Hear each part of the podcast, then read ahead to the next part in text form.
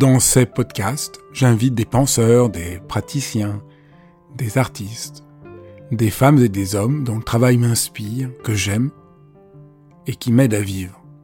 Et j'ai eu envie de partager mes enthousiasmes avec vous. Dialogue parce que je crois à la vertu de l'écoute et au bonheur du partage.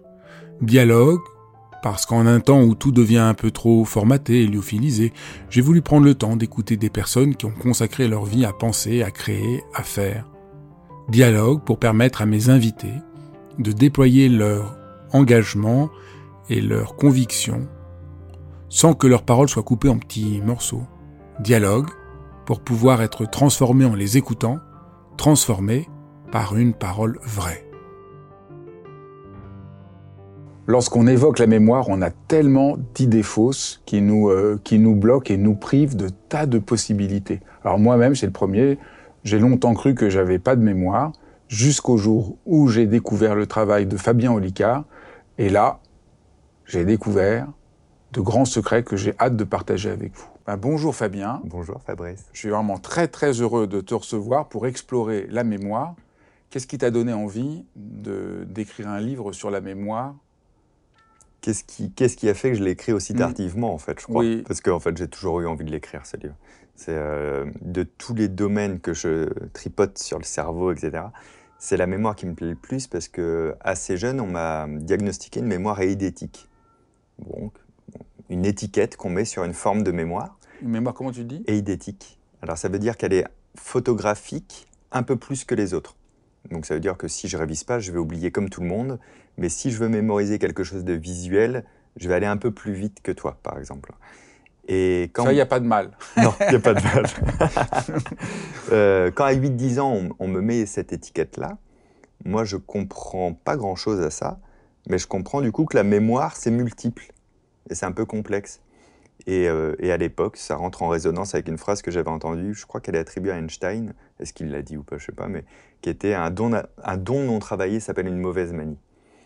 Et du coup, bah, j'ai cherché à la bibliothèque de mon village, est-ce qu'il y avait des ressources sur la mémoire, et ça m'a mis le nez dedans, et je me suis aperçu que je pouvais jouer avec, et que je pouvais faire des choses incroyables, non pas parce que j'avais une mémoire idétique, mais parce que j'étais en train de comprendre les clés de la mémoire, tu sais, la vraie révélation, je crois, c'est quand je découvre les techniques des Grecs, des Mayas, des Aztèques, des Africains, de tous ceux qui avaient de la tradition orale, qui n'avaient pas de papier, pas forcément de crayon, pas de, choses pour transmettre l'information, et qui, eux, mais bien avant nous, des milliers d'années avant, avaient compris le fonctionnement de la mémoire par nécessité, parce qu'il fallait bien faire circuler la connaissance. Et, c'est à partir de là où je me suis rendu compte qu'en fait, on a tous une mémoire incroyable, mais juste on n'a pas trop les clés. Par exemple, je, suis très, euh, euh, très frustré qu'il n'y ait pas des cours en primaire de j'apprends à apprendre. Prends cette base très simple. On met des enfants dans une classe, on, leur dit ton projet pour les 6, 7, 8, 9, 10 prochaines années, c'est d'absorber de l'information. Et comme clé, on va te donner rien. c'est toi qui vas devoir découvrir comment faire. Nous, on va, on va te la délivrer et charge à toi de la stocker. Ce serait formidable si on avait des cours de j'apprends la mémoire. Moi, quand, je donne des techniques de mémoire, comme celle du livre, je dois déconstruire la manière d'apprendre d'un adulte pour lui redonner la bonne manière. Ah, moi, j'aurais tellement moins souffert à l'école si j'avais, euh, on m'avait donné ton livre. Et puis, tu aurais des automatismes. Apprendre les langues étrangères, mais je n'ai jamais réussi euh, tant que j'étais euh, à l'école. Et moi aussi, j'étais très nul en langue étrangère d'ailleurs à l'école. J'ai commencé à bien parler des langues étrangères après l'école, quand j'ai appris à ma manière. Tu vois. Mais déjà, apprendre une langue, apprendre une langue étrangère à l'école, c'est un peu compliqué parce que moi, je me souviens en sixième, on était 30 dans ma classe. Et donc, 90% du temps du cours, mon oreille enregistrait 30 personnes qui parlaient mal anglais, plutôt que d'enregistrer la bonne manière de parler anglais. Tu vois, quand on met tout en perspective, tu dis, on a entraîné notre cerveau à entendre des personnes qui parlaient mal anglais. C'est ça qu'on a fait à l'école, en fait. Donc il y, a plein de choses comme ça qui m'ont permis de creuser et, d'aller un petit peu plus loin et de me rendre compte que vraiment, ça marche sur tout le monde. À partir du moment où on admet qu'on n'apprend pas de la bonne manière aujourd'hui. Ça, c'est encore une autre étape. Alors peut-être, on peut commencer par les différentes formes de mémoire. Il y en a plein. Donc ça, c'est la grande première partie du, de, de, ton livre. ça m'a rassuré parce qu'avant de lire ton livre, je me disais juste, je n'ai aucune mémoire. Mais après avoir lu ton livre, je, vois que j'ai on a des mémoires différentes et il y en a qui sont en réalité très très développées. Alors peut-être on va les prendre l'une après l'autre parce que c'est ça qui nous permet de, qui va nous permettre de voir comment les travailler. Donc on a la première, c'est la mémoire de travail. La mémoire à court terme. C'est hmm. l'essentiel de notre vie. On stocke par la mémoire de travail. C'est à la fois une mémoire à part entière et à la fois, de toute manière, un sas vers les autres mémoires. On va forcément passer par la mémoire de travail. Durée de vie de cette mémoire, 5 à 7 secondes. Elle retient en moyenne 7 choses différentes en même temps. Donc là, si je te donne une liste de courses, si je passe les 7 éléments, ça va commencer à faire beaucoup. Et comme elle a une durée de vie de 5 à 7 secondes, tu vas faire un truc automatique dans ta tête, tu vas te répéter la liste en permanence. Et ce réflexe, tu l'as parce qu'au fond de toi, tu sais que ça va être effacé si tu n'y penses pas pendant 10 secondes ou 20 secondes ou 30 secondes. Ça, c'est la mémoire de travail, c'est cette porte d'entrée. La plupart du temps, on se sert d'elle. C'est une sorte de bloc-notes où on écrirait avec un stylo à encre invisible. Donc, euh, au bout de quelques secondes, ben, le, papier a absorbé ça. Euh, elle, est, très utile parce que le, cerveau, les 68 à 86 milliards de neurones, ils sont capables de tout stocker dans notre vie en, termes de souvenirs. Donc, on a une mémoire euh, quasiment infinie. Mais il n'y aurait pas d'utilité de se surcharger comme ça mentalement. Donc elle fait ce petit sas aussi, cette mémoire de travail, pour se dire, on va voir après si on a la nécessité de le ranger dans une mémoire un peu plus long terme. Donc c'est notre mémoire court terme par excellence. Et on peut l'améliorer quand même un peu. On peut l'améliorer un peu, ou en tout cas on peut lui mettre des béquilles pour la transformer dans une, en, une mémoire un peu plus longue. Euh, par exemple, si je dois retenir euh, le digicode pour rentrer en bas. Alors imaginons que ce soit 3375, euh, c'est pas ça. Ne venez pas chez Fabrice, c'est pas ça. Mais, mais, il faut dire, la première fois que tu es venu, tu, m'as, tu te souvenais du code, tu m'as expliqué, et moi, je ne connais pas le code de ma ah oui, porte. Vrai. et, et, toujours, c'est absolument, c'est dingue, je ne m'en souviens toujours pas. J'arrive à le faire automatiquement. On verra après quelle mémoire. Ça, c'est la ah mémoire euh, procédurale. Procédurale. Ça, j'arrive mais je n'arrive pas à le. Donc ça, ça, ça, maintenant, il y a beaucoup d'astuces pour, pour y arriver. Mais tu vois, par exemple, voilà, un code 3375, la mémoire de travail, elle l'oublierait donc en quelques secondes. Je peux mettre une béquille en me disant, euh, tiens, 3375, 3375, Bordeaux-Paris. Le fait de me dire Bordeaux-Paris, ça va lui mettre une béquille qui va lui permettre non pas de durer dans le long terme, mais c'est sûr que durant une journée entière, je vais me rappeler du code. Peut-être même le lendemain, je vais me dire, ah, j'avais, je m'étais dit un truc, je m'étais dit un truc, c'était des villes, et peut-être ça va même remonter, Bordeaux-Paris, ah oui, 33-75. Donc voilà, ça ne le stocke pas en mémoire long terme, mais il y a des astuces qui permettent quand même de, on va dire, de mettre des béquilles, oui c'est ça, de, des petites aides à cette, à cette mémoire court terme. La deuxième, la mémoire épisodique. Alors ça, c'est une mémoire très puissante, naturelle, euh, très intéressante, c'est la mémoire du souvenir, la mémoire des expériences de vie. Euh, qui fait que je me souviens la dernière fois qu'on s'est vu. Exactement, tu n'as pas révisé pour te rappeler de notre dernier entretien, parce que ça, a été stocké dans ta mémoire du souvenir. C'est une mémoire naturelle, une mémoire très efficace, une mémoire qui absorbe ce que tu vis de réel et ton imaginaire aussi. C'est pourquoi le euh, Bordeaux-Paris il y a quelques secondes est très efficace, parce que je viens de m'imaginer, moi dans ma tête, la ville de Bordeaux avec la tour Eiffel au milieu ça a créé un faux souvenir dans ma tête. En fait, cette bulle-là, elle a été un peu connectée, en tout cas à ma mémoire épisodique, à ma mémoire du souvenir. D'ailleurs, l'imagerie que j'ai de Bordeaux et l'image de la Tour Eiffel, c'est dans ma mémoire épisodique déjà, c'est rangé là-dedans. Donc la mémoire épisodique, cette mémoire-là du souvenir, elle est intéressante. Elle nécessite néanmoins un petit peu d'attention. C'est-à-dire qu'on y reviendra tout à l'heure, mais si je ne fais pas attention au moment où je suis, si je suis en train de penser à ce que j'ai à faire après euh, notre petite discussion, ben forcément, mon cerveau se dit, bon, ben si mon humain ne fait pas attention à ce moment, c'est qu'il n'est pas important. Donc, je ne vais pas l'encombrer de ce souvenir-là. Et c'est pour ça que les personnes qui ne sont pas trop alignées dans leur présent, ben, se souviennent plus trop de ce qu'ils ont fait hier, la semaine dernière, etc., etc., parce qu'ils ne vivent pas pleinement le moment. Mais ça aussi, c'est une, autre discussion euh, passionnante par rapport à la mémoire épisodique, par exemple si tu prends en photo un endroit merveilleux où tu es, dont tu veux garder une trace, si tu fais plein de photos de cet événement-là, tu vas moins t'en souvenir parce qu'inconsciemment, tu as envoyé le message à ton cerveau que l'information existait quelque part, qu'il n'avait pas besoin de se surcharger. Donc c'est important aussi pour la mémoire épisodique d'être bien ancré dans son moment si on veut s'en rappeler. Alors tu soulignes qu'elle peut nous tromper. Oui. Et que ça, c'est vraiment important de. Et tu donnes un exemple, mais alors dingue. Un exemple personnel qui est fou et qui, encore aujourd'hui, euh, me trouble moi. Donc la mémoire épisodique, la mémoire du souvenir, si je ferme les yeux et que je m'imagine demain sur la scène à l'Olympia en train de faire un spectacle, etc., mon cerveau va ranger tout cet imaginaire dans la mémoire du souvenir. Donc je vais commencer à avoir du mal à faire la différence entre ce que j'ai imaginé ou ce qui a été réel. C'est la même porte d'entrée pour euh, la mémoire épisodique, l'imaginaire, l'expérience, c'est pareil. C'est pour ça qu'il y a des faux souvenirs. On peut avoir des faux souvenirs. Et ça génère des faux souvenirs qui sont un petit peu terribles. Si on prend par exemple le point de vue euh, de la déposition légale, par exemple, de la loi, il euh, n'y a pas un témoignage qui est vrai à 100%.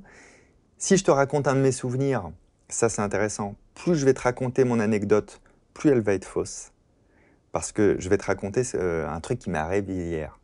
Ce truc-là qui m'est arrivé hier. Pour te le raconter, je vais un peu le, le resserrer, sinon ça va être long.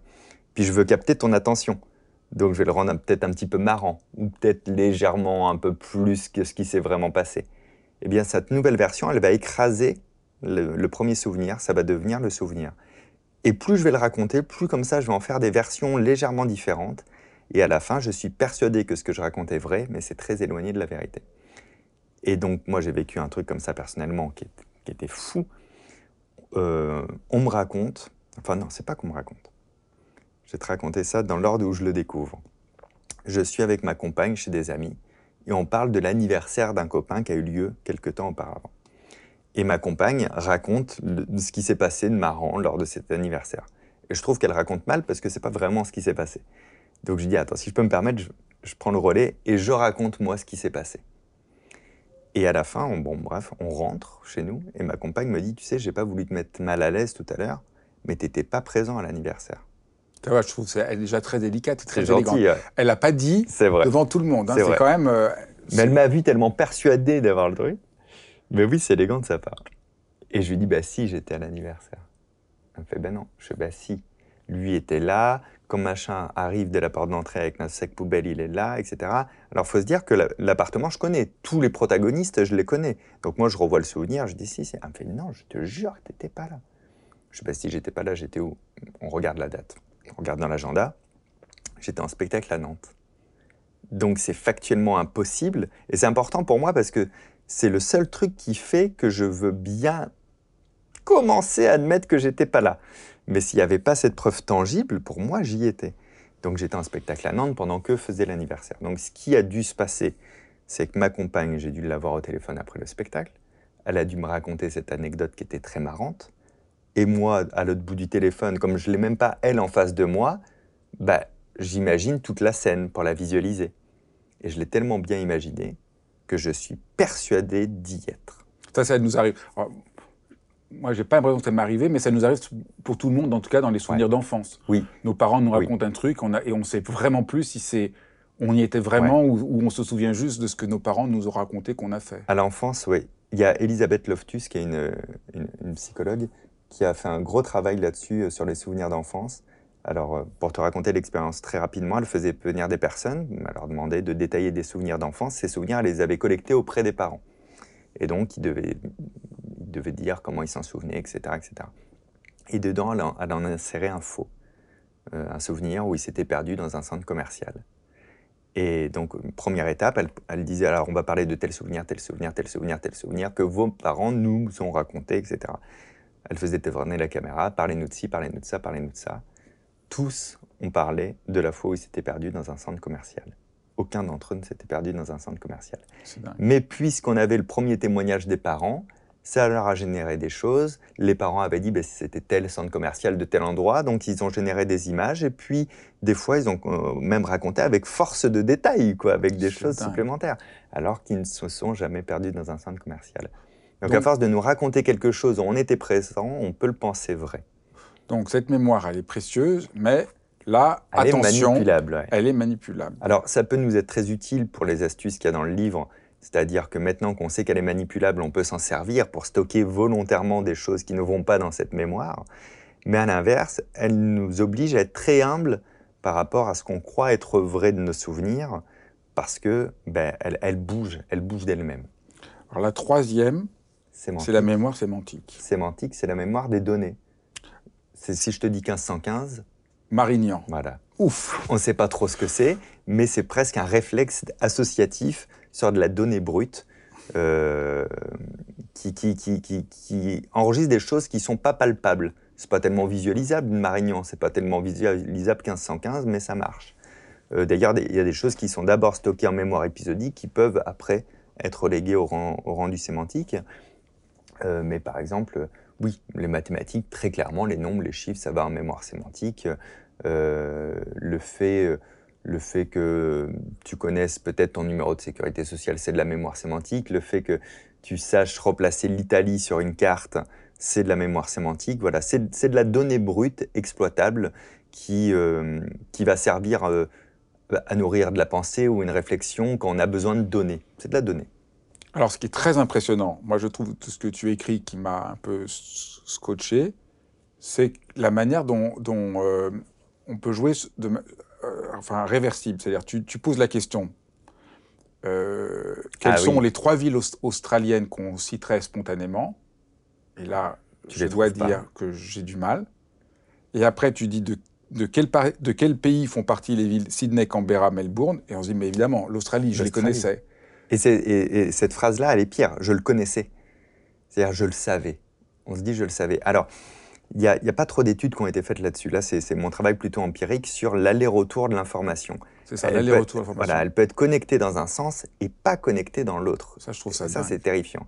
Et le En même temps, magique, parce que c'est terrifiant, en même temps, c'est magique. C'est-à-dire, euh, il ne faut pas se décourager parce que ça peut être maillé dans l'autre sens. Absolument, oui, complètement. Euh, tu vois, un autre exemple, tu dis à quelqu'un, c'est quoi les trois bateaux de Christophe Colomb? Il ne sait plus les caravelles, le nom. Si, si, tu vas voir une autre personne, tu lui dis la Niña, la Santa Maria et la Pinta, c'était les bateaux de qui? Il va te dire Christophe Colomb. C'est assez fabuleux de voir ça. Quoi, hein. euh, donc l'information, elle se maille souvent dans un sens et moins bien dans l'autre. On peut le rectifier. Euh, mais surtout, il faut se méfier de ce qu'on appelle le biais de connaissance rétrospectif. C'est un biais cognitif. Euh, moi, j'appelle ça l'art de, de, prédire la météo qu'il fera hier. C'est vachement facile parce que du coup, c'était hier. quand le cerveau on lui donne l'information, comme on vient de faire là pour euh, Melbourne, et que tu te dis, ben, je le savais, c'est réellement ce que se dit ton cerveau. Il se dit, je le savais. Parce que le cerveau, il est associatif et comparatif. Donc quand je te le donne dans le bon sens, dans le sens de ton maillage, Melbourne, Sydney, Canberra, c'est des villes d'où tu dis d'Australie, c'est parce que le cerveau a cherché s'il avait déjà eu ça un jour dans la mémoire. Il a retrouvé, on va, je, je vulgarise, mais les neurones où il y a ces informations. C'est juste qu'elles n'étaient pas bien connectées au système. Donc il se dit je le savais, donc puisque je le savais, je ne renforce pas la connexion. Et c'est ce je le savais là qui est terrible. Et j'ai un exemple très simple, si tu joues au Trivial Poursuite, ben, tu remarqueras que quand les questions elles sont posées à toi, tu les trouves vachement plus dures que celles qu'avaient les autres. tu trouves que tes questions à toi, elles sont plus dures que les autres. Et c'est normal parce que les autres, tu n'as pas à répondre à leurs questions. Donc quand quelqu'un donne la réponse, tu te dis bah oui, je le savais. Et quand tu dis je le savais. Donc c'est pas si vrai. Et eh non, c'est pas si vrai parce que quand on te pose la question à toi, là, tu es sec, tu n'arrives pas à répondre, on te donne la réponse et c'est là où tu dis Ah oui, bien sûr. Et les trois bateaux de Christophe Colomb, je ne les connais pas, mais quand même, j'avais l'impression que Canberra, Melbourne et Sydney, je les connaissais. Oui, bien sûr, parce que tu les as entendus dans ta vie, donc ça a été stocké. D'accord. Et ça a été, ils ont été surtout stockés entre eux, ces trois villes. Elles ont été maillées entre elles. Elles ont été enrobées d'Australie, mais par contre, l'Australie ne te donne pas accès à ces informations-là. Donc, il y a des manières d'apprendre. Le, plus simple, par exemple, dans une des méthodologies que je recommande vivement et que je conseille, c'est des, petits cartons qu'on se fait, des flashcards, avec l'association dans les deux sens de deux informations qui doivent être maillées en même temps. Et après, il y a une méthode de révision qui est expliquée où tu prends un coup euh, le truc, il y a marqué Australie. Alors, tu dois te rappeler ce qu'il y avait marqué derrière. Donc, c'est des villes australiennes. Ah, tu les as, tu vérifies, ah, je me suis trompé. Tu le laisses dans le sens, dans le nouveau sens, dans le sens des villes, tu le remets dans ton système. La prochaine fois que tu vas le réviser, tu vas voir les villes, tu dis, bah, c'est Australie, ça je savais. Tu le retournes, tu le remets dans le système, et un jour tu vas retomber dessus, tu vas lire Australie, tu vas te rappeler des villes, et c'est toujours de prendre le temps d'apprendre dans un sens, mais également dans l'autre. Il faut bien renforcer En, vrai, c'est mécanique. Les neurones, c'est des petites bulles comme ça. Il y a un câble entre les deux, ça s'appelle une synapse, qui est entourée de myéline. C'est un isolant, parce que c'est des circuits électriques. Et donc, c'est à toi de bien brancher les deux à chaque fois. Et donc, puisque c'est mécanique, ben, il y a une manière très mécanique de le faire, c'est d'apprendre dans les deux sens, en alternant, et pas se contenter de faire la révision, tu sais, très classique qu'on a en cours. Hein. Je te pose une question dans un sens parce que je veux que tu connaisses la réponse dans l'autre. Donc on va te poser des questions sur des dates historiques, et toi tu vas connaître la réponse dans un sens, mais si je te pose une période de l'histoire, tu auras beaucoup de mal à retrouver les dates associées. Ça, c'est un problème. Alors, la mémoire suivante, la mémoire procédurale. Alors ça, je avais pas pensé, mais c'est vrai. C'est la championne. C'est la meilleure mémoire. Ah, c'est vrai? Ouais, c'est la plus difficile d'accès. C'est-à-dire, c'est plus long de, d'encoder, on appelle ça, dans cette mémoire-là. C'est la mémoire du geste, la mémoire procédurale. Mais une fois qu'elle y est, elle y est. Et j'en ai pour preuve la fameuse phrase « le vélo, ça s'oublie pas ». Parce que quand tu as appris à faire du vélo, c'est pas vraiment toi qui conscientise, justement. C'est que c'est devenu un automatisme du geste, du corps, et ça s'oublie pas. Les, musiciens avec qui j'ai pu travailler sur la mémoire, c'est assez rigolo de voir parce que tu leur dis c'est quoi le, morceau que tu sais le plus jouer, euh, que tu joues depuis très longtemps? Ils te disent un morceau.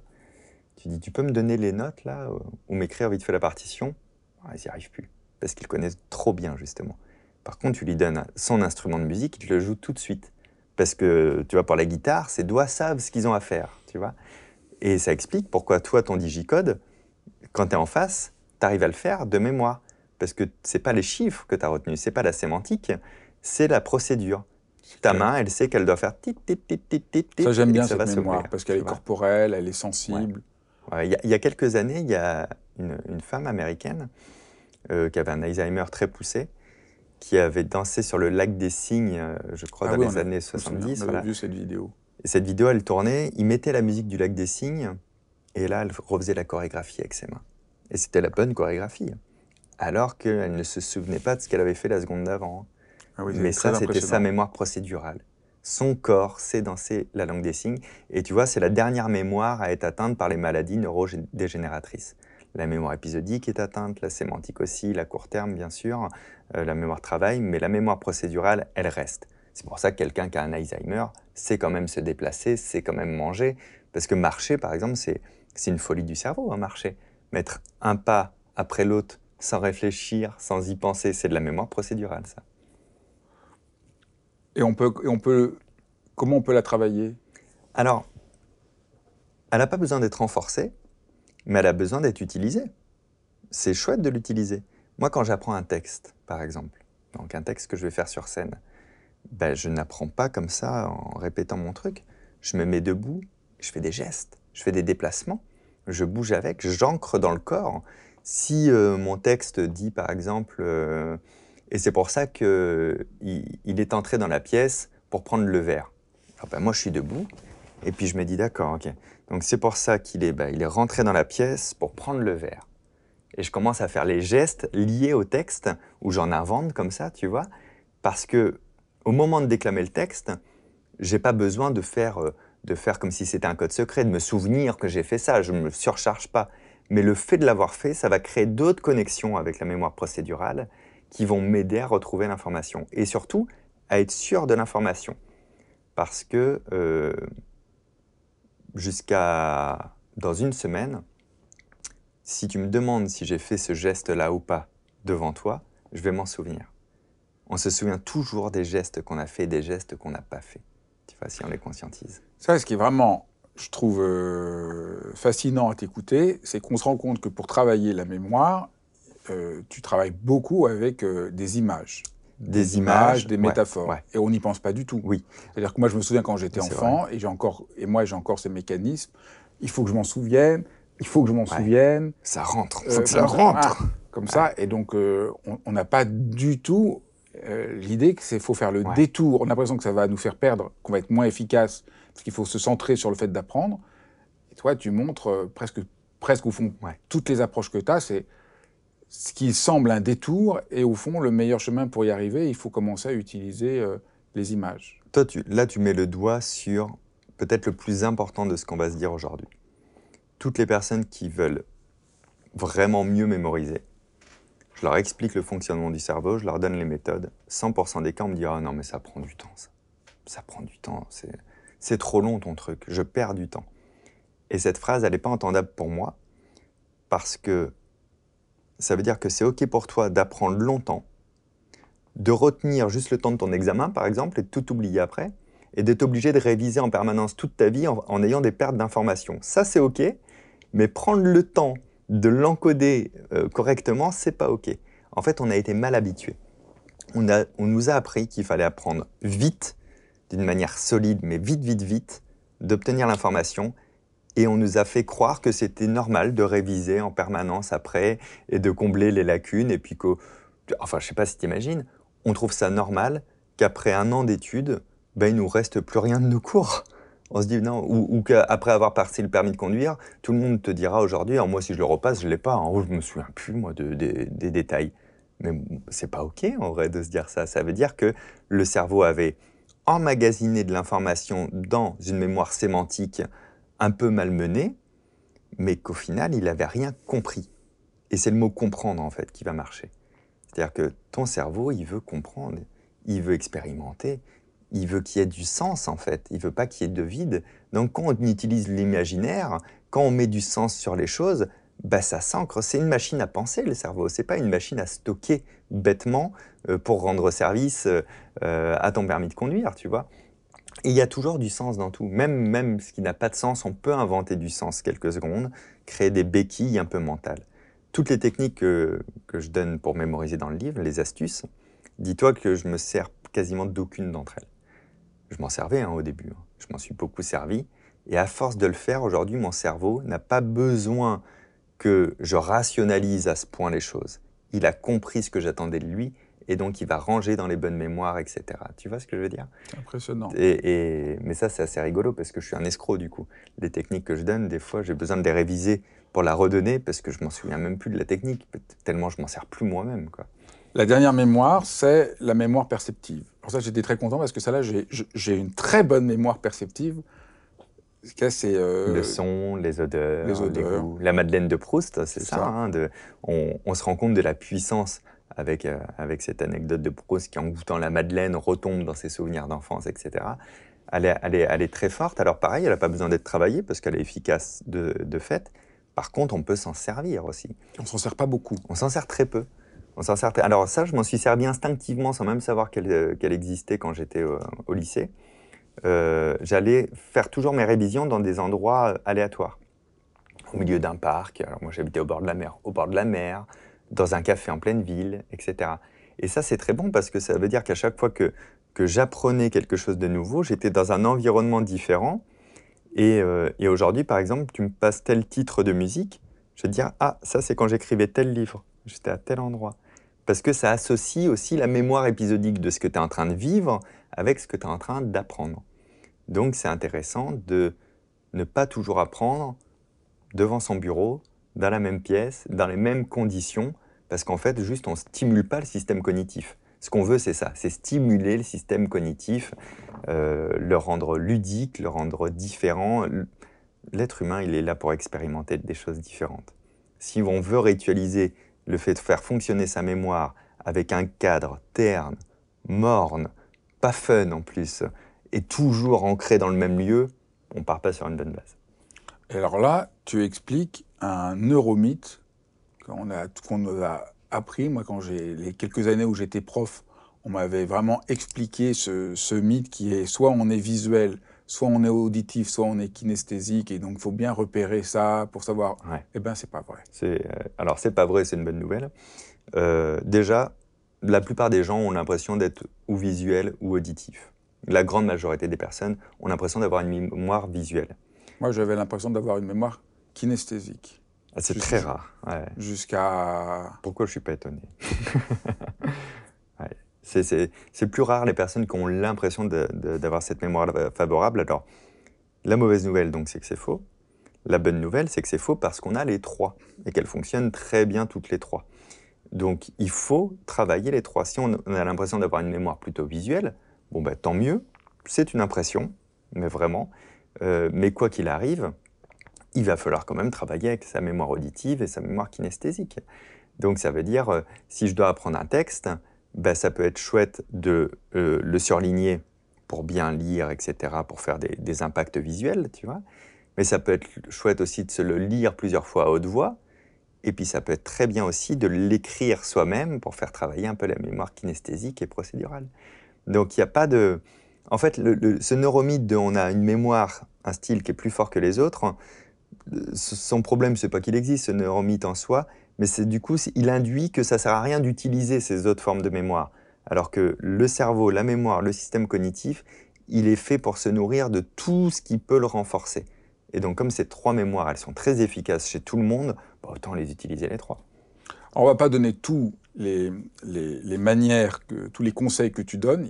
C'est très nombreux, c'est un livre qui, est, euh, est, très pratique. Mais on va prendre quelques, voilà, quelques problèmes. Alors, un des problèmes, moi, que j'ai, c'est euh, je ne me souviens jamais du nom des gens. Je me souviens que je les ai vus. Quelque je me souviens et je me souviens euh, très fortement l'émotion que j'ai sentie avec eux. Je sens s'ils m'étaient sympathiques, le, degré. Euh, enfin, j'ai cette information-là, mais impossible de me souvenir de leur nom. Donc, très bonne mémoire perceptive, bonne mémoire épisodique, puis la mémoire à court terme et la mémoire sémantique, on a mis de côté, ça c'était de la donnée. C'est ça, voilà. Après, j'ai des émotions très intenses. Cette personne, je sais que c'est une amie. Cette personne, je sais que je l'ai vue il y a peut-être une fois, mais j'ai adoré discuter avec elle. Enfin, je sens un truc comme ça, mais pas plus. Alors, pour le. Comment je peux faire? Pour le prénom et le visage, il y a une technique simple. On va parasiter un peu la mémoire épisodique, justement. Euh, la première chose, on va prendre le temps mentalement d'écouter son prénom le point faible en général sur les prénoms, c'est qu'il n'y a pas d'attention. Alors l'attention, c'est une des deux portes d'entrée majeures de la mémoire. La deuxième, c'est l'émotion. La deuxième porte d'entrée de la mémoire. Et on voit bien que toi, l'émotion, ça a bien marché parce que tu as encore tes ressentis. Euh, l'attention, c'est euh, c'est quelqu'un, euh, tu rencontres quelqu'un et puis tu dis, excusez-moi, vous appelez comment, Paul? Oui. Vous pouvez me passer ça? C'est souvent que c'est oui. je voulais vous dire que. Même des gens qui me sont très proches, que je connais, j'oublie leur prénom quand même. Alors, l'attention. donc, la première chose, on va aller dans l'ordre. Première chose, donc. L'attention. On répète le prénom. Alors, l'attention, c'est déjà, je me mets en condition mentale, je me dis, je veux connaître son prénom. Et on se dit cette phrase intérieurement, c'est un signal fort. Je veux connaître son prénom. Il dit son prénom. Et je le répète. La personne me dit, je m'appelle Fabrice, et je répète tout de suite Fabrice, enchanté Fabrice. Donc là, j'ai mis de l'attention, et en plus, j'ai fait une boucle phonologique, c'est-à-dire j'ai fait travailler ma mémoire auditive une deuxième fois, c'est pas si mal, et même procédurale dans un sens, parce que j'ai prononcé. Ensuite, immédiatement, on va chercher dans la mémoire épisodique la mémoire du souvenir et on va s'amuser avec. C'est instantané, je me dis Fabrice, alors Fabrice, comme Fabrice, ah bah tiens, moi je suis copain avec Fabrice Midal, alors j'ai imaginé cette personne-là avec des lunettes jaunes, comme Fabrice Midal. Et je me dis ça, Fabrice comme Fabrice.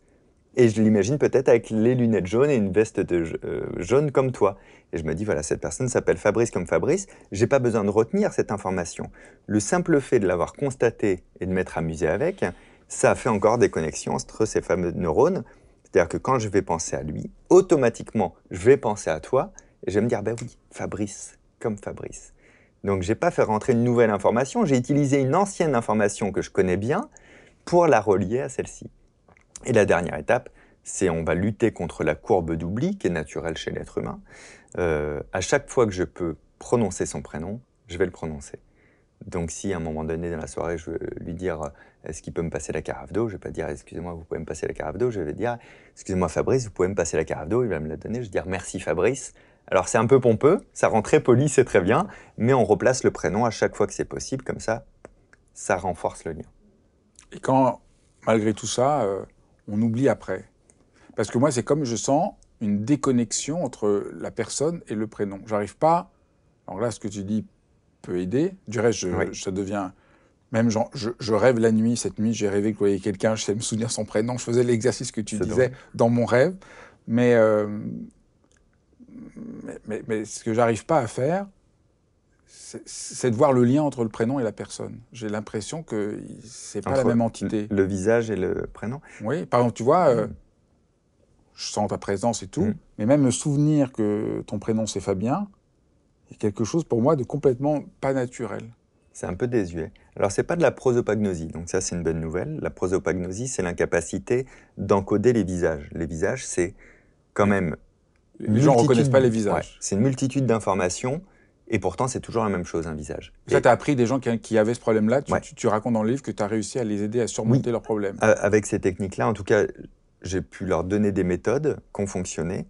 Mais ça reste toujours euh, des stratégies, hein, parce que quoi qu'il arrive, ils, ne peuvent pas encoder un visage. Et moi, je voudrais faire la... Ouais, moi, j'ai pas ce Toi, c'est le prénom, c'est l'étiquette. Ah, c'est cette mémoire sémantique-là, mais je... je... peux penser à toi, sentir ta présence, sentir tes livres, tout, mais j'arriverai pas à me souvenir de ton prénom.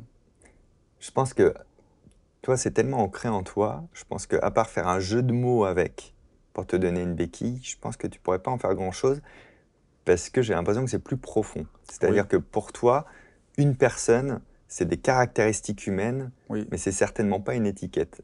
Et donc là, c'est plus de la mémoire, c'est de la perception de vie. Mais comme ton cerveau suit les directives que tu lui donnes, tes valeurs, ton système de pensée, etc., eh bien, du coup, il s'encombre pas de cette étiquette, en fait. Mais ça m'embête parce que ça serait beaucoup plus chaleureux et sympathique de me souvenir du prénom des gens. Je suis pas si sûr. Parce que tu vois, dans un sens, je préfère quelqu'un qui, euh, moi je travaille avec des personnes du milieu du spectacle, etc. Donc des personnes qui ont un sens social, une intelligence sociale très forte. Donc ils vont toujours se souvenir de mon prénom, etc. Mais je vois bien qu'ils ne se souviennent pas de ce qu'on a vécu.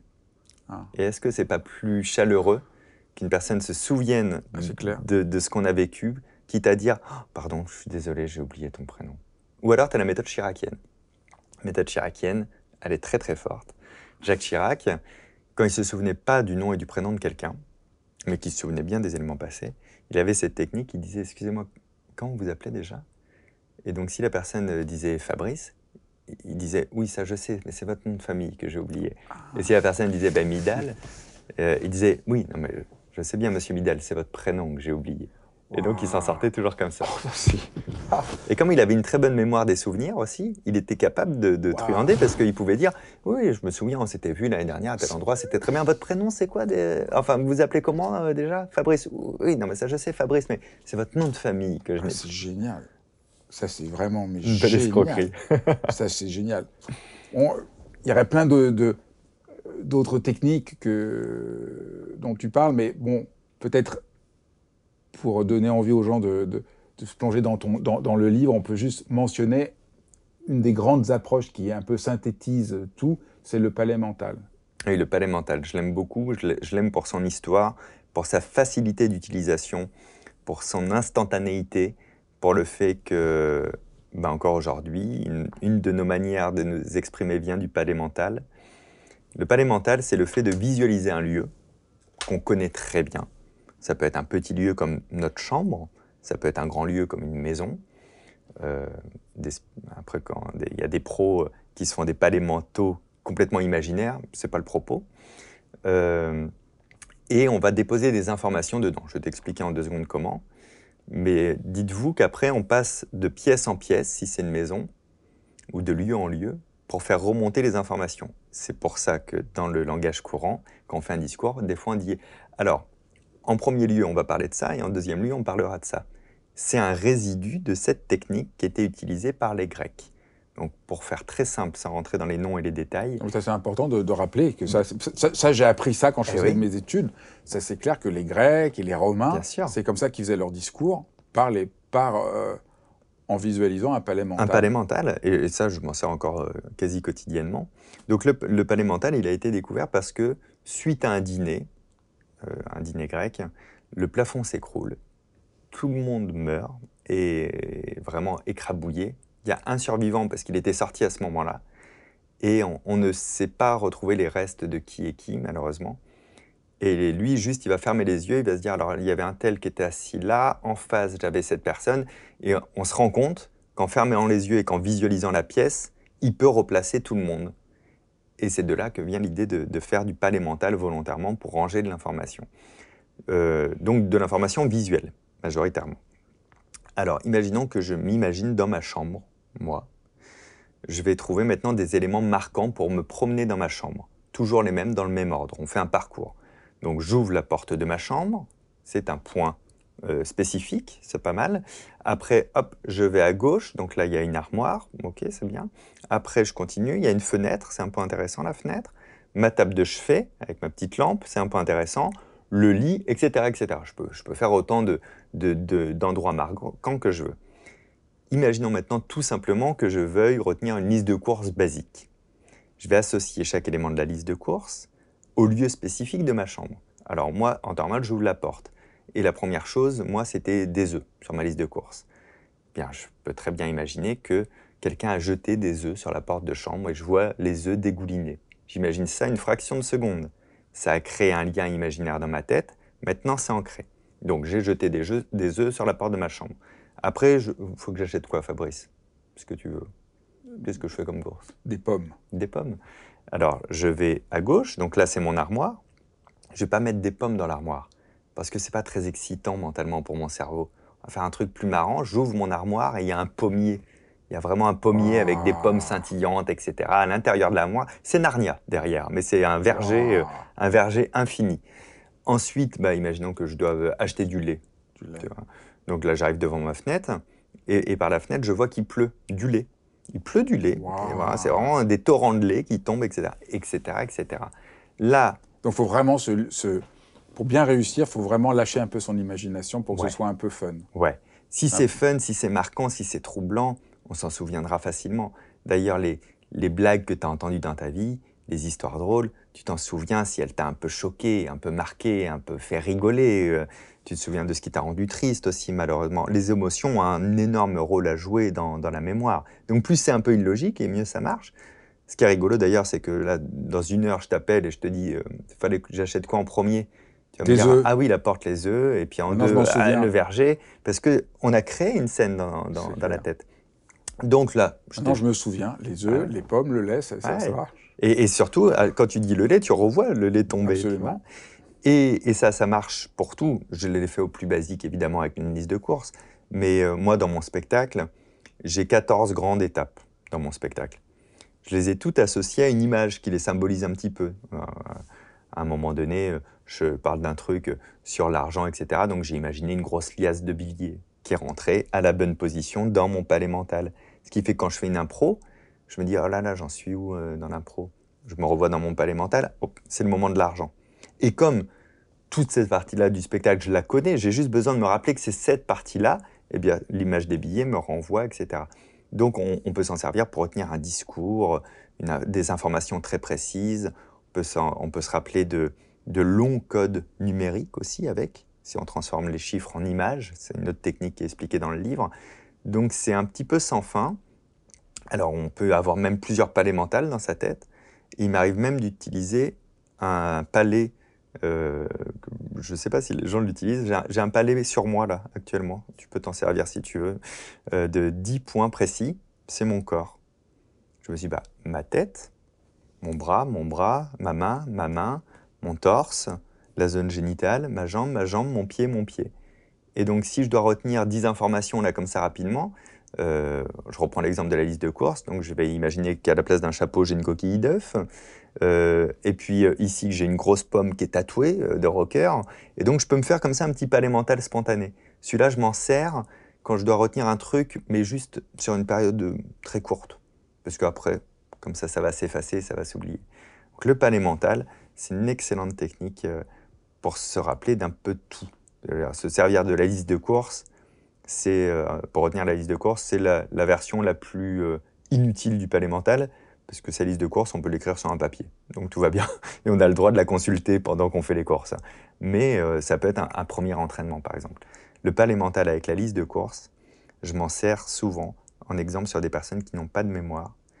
Je leur mets un truc de une liste de 20 choses à acheter et puis je leur demande de retenir. Ils ratent, ils en retiennent 5, 6, 7, mémoire de travail, mémoire court terme. Je leur apprends à utiliser le palais mental, un quart d'heure. Hein, c'est plus pour leur expliquer le concept qu'autre chose. Hein. Je leur remets la liste, ils ont le même temps pour la retenir. 20 minutes après avoir retenu, je leur demande, ils retrouvent 90 à 100% des réponses, alors qu'ils ont appris la technique 15 minutes avant. Notre cerveau est fait pour retenir comme ça. C'est formidable. Ben, écoute, euh, merci infiniment. J'espère que ça va donner à, tout le monde envie de, de lire ton livre et découvrir que c'est possible, que voilà, moi je regrette d'avoir attendu aussi longtemps pour découvrir qu'on peut faire quelque chose avec sa mémoire. Ben, merci euh, infiniment Fabien. Ben, merci à passionnant de, de t'écouter. Merci beaucoup. Ben, merci d'avoir suivi cet épisode de dialogue. N'hésitez pas à vous abonner pour euh, découvrir les prochains épisodes et de me faire part de tous vos commentaires que j'ai plaisir à lire. À très bientôt. Je vous embrasse.